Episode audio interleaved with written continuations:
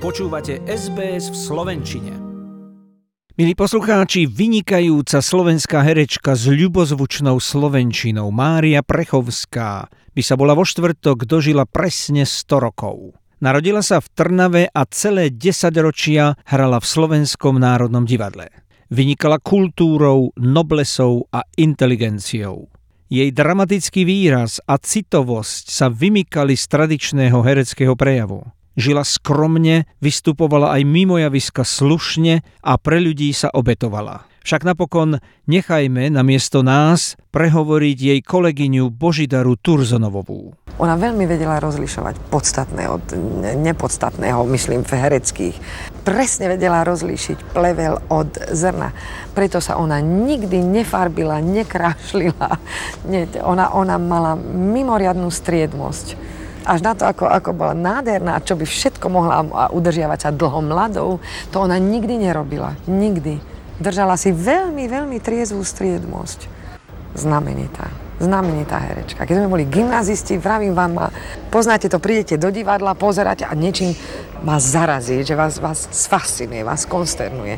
A že to sú veci, ktoré si zapamätáte do, do smrti, že sa to do vás vpečatí bola výbornou herečkou a príkladnou teda kolegyňou, myslím, v spolupráci. Režiséri si ju mohli len prijať. Nech to bolo kdekoľvek, či v rozhlase, vo filme, v televízii. Blahorečím osudu a Bohu, že, že som ju mohla poznať, že sme mohli spolu pracovať, že sme mohli spolu rozprávať. Zvláštne, že keď ona zacítila, že niekto má ľudské problémy, rodinné povedzme. Ona prišla a povedala, poď, ideme ku mne na chalupu. A zobrala ma aj s deťmi a išli sme k nej na chalupu. A stalo sa tradíciou, že sme k nej chodievali vždy na chalupu, že sme tam pobudli. Poznám veľmi veľa rodín, mladých rodín, ktoré ju milujú, ktorí si ju vysoko, vysoko cenia a hlboko vážia, ktorým pomohla úplne nezišne. Mária Brechovská po štúdiách na obchodnej akadémii absolvovala roku 1939 Hneď po vzniku slovenského štátu vo viedenskom Reinhardtovom divadelnom seminári v Rakúsku herecké štúdia. Okamžite po oslobodení roku 1945 začala hrať na doskách činohry Slovenského národného divadla v Bratislave a na tejto scéne vydržala 48 rokov.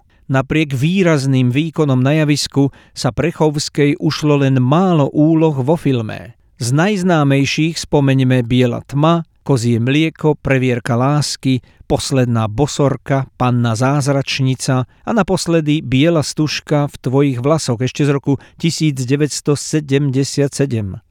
O mnoho častejšie bolo Brechovsku vidieť v televíznych filmoch ako Geľo Sebechlebský, Čudný človek, Strieborný jaguár, Zamilovaný lev, Aniel prichádza oknom, Konečná stanica, Veselé panie z Windzoru, Drevená krava a v seriáloch ako 39 stupňov v tieni alebo Bakalári. Za svoje majstrovstvo získala Prechovská roku 1968 titul Zaslúžila umelkyňa. Zomrela 5. novembra 1995 v Bratislave vo veku 74 rokov. Patrila k silnej generácii hercov jedinečnej ako Gustav Valach, Julius Pántik, Ladislav Chudí, Karol Machata či Jozef Kroner. Na záver sme si niečo nechali z archívu slovenskej televízie, nech sa Mária Prechovská predstaví sama. Snažila som sa tak žiť, aby som nemala otvorené účty aby som odchádzala spokojným svedomím. Proste žila som jednoducho. Jednoducho. Bez nadsázok. Bez zlatých gombičiek, bez kostýmov. To bolo v 45. roku, oni museli doplňať súbor. Potrebovali priberať nových, no a prihlásili sa mnohí na ten konkurs. Niektorí išli do Martina, mnohých vzali do Košic. No a ja som zostala tu. Tak som prischla a som vlastne bola stálym členom jednoho jediného divadla. On mal Stanislavský pravdu. Milovať divadlo v sebe, alebo seba v divadle. A tam je treba ťahať tú hranicu. Nemôžete vy byť tým, okolo čoho sa stavia. To nie je pravda. Mm-mm. To je strašne zlé. To nie sú herci, ktorí tak... To sú manekyni a ja som nikdy nechcela byť manekinka podstatnejšie divadlo, ale musí mať aj repertoár, ako moja osoba. A pre divadlo treba disciplínu a pre divadlo treba techniku. disciplínu. Na javisko treba ísť odovzdanie. Význam to má v tých druhých, čo sa na to dívajú. Mňa to môže tešiť. Je to pekné, pretože je to pestré, že to nie je stereotyp. Tam proste prídete a žijete. Na javisku som sa cítila doma. Nie vždy. Niekedy som bola vo vyhnanstve, niekedy som bola na dovolenke na javisku. Ale bol to život pestrý. Vždycky ste sa stretli s niekým, s niekým výnimočným, ako s pánom Shakespeareom, alebo s pánom Albím, alebo s pánom Ibsenom. S niekým výnimočným, ktorý vám pomáha. Publikum si stotožňuje niekedy herca s postavou. Pozorovala som ľudí ešte, kým som ako žila, tak sa to dá povedať.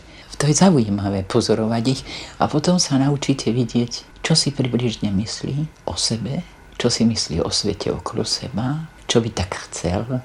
No a potom dostanete predlohu, začnete to čítať, teraz vidíte, ako ten človek myslí alebo nemyslí a teraz si to začnete pasovať. Ono nie je možné, aby človek volá, čo robil 8 týždňov, alebo 2 mesiace, alebo 3 mesiace. Nie je možné, aby ho po predstavení pichli do auta, odviezli na miesto, tam dve hodiny spal a potom e, zarezávali a neviem koľko hodín cez deň a potom ho viezli na predstavenie. To nie je možné, aby ste podávali plný výkon. V televízii je to jednoduchšie, lebo aj keď voda čo zblbnete, alebo sa potknete, ako Machata mal takú zásadu, nepotknúť sa a nezbrepnúť, to je hrade divadlo, to je strašne pekný výrok. Humorný, to môžete zopakovať. Vo firme tiež, ale za tú cenu za akú sa filmy u nás robili, nie. No a z televíznych inscenácií to je dosť málo. Tak teda, berte na vedomie, že u mňa musí byť vždy poriadok. A nie taký svinčík, ako je tu teraz. U mňa sa vždycky mali dobre také slúžky, ktorým išla robota od ruky. Nepoznáte moje umelecké meno? Meno Belinda je slávne po celej Európe. Ja som vystupovala v tých najslávnejších baroch v Berlíne, v Londýne, v Prahe i v Bratislave. Život má strašne mnoho krásnych vecí, ktoré som našťastie mohla vidieť aj pochopiť ich krásu. Krásu stromov, krásu chrobače, nielen motýlov. Myslím, že je to priemerný život normálneho priemerného človeka. Tak by som to pozerala. Snažila som sa dodržiavať to, čo sa dodržiavať musí, aby ste nenarazili, aby ste neubližovali, aby možno som len atomom nejakej krvinky. Ale ďakujem za to, že som smela byť na strane svetla. Chcete počuť viac relácií ako táto? Počúvajte cez Apple Podcast, Google Podcast, Spotify alebo kdekoľvek získajte svoj podcast.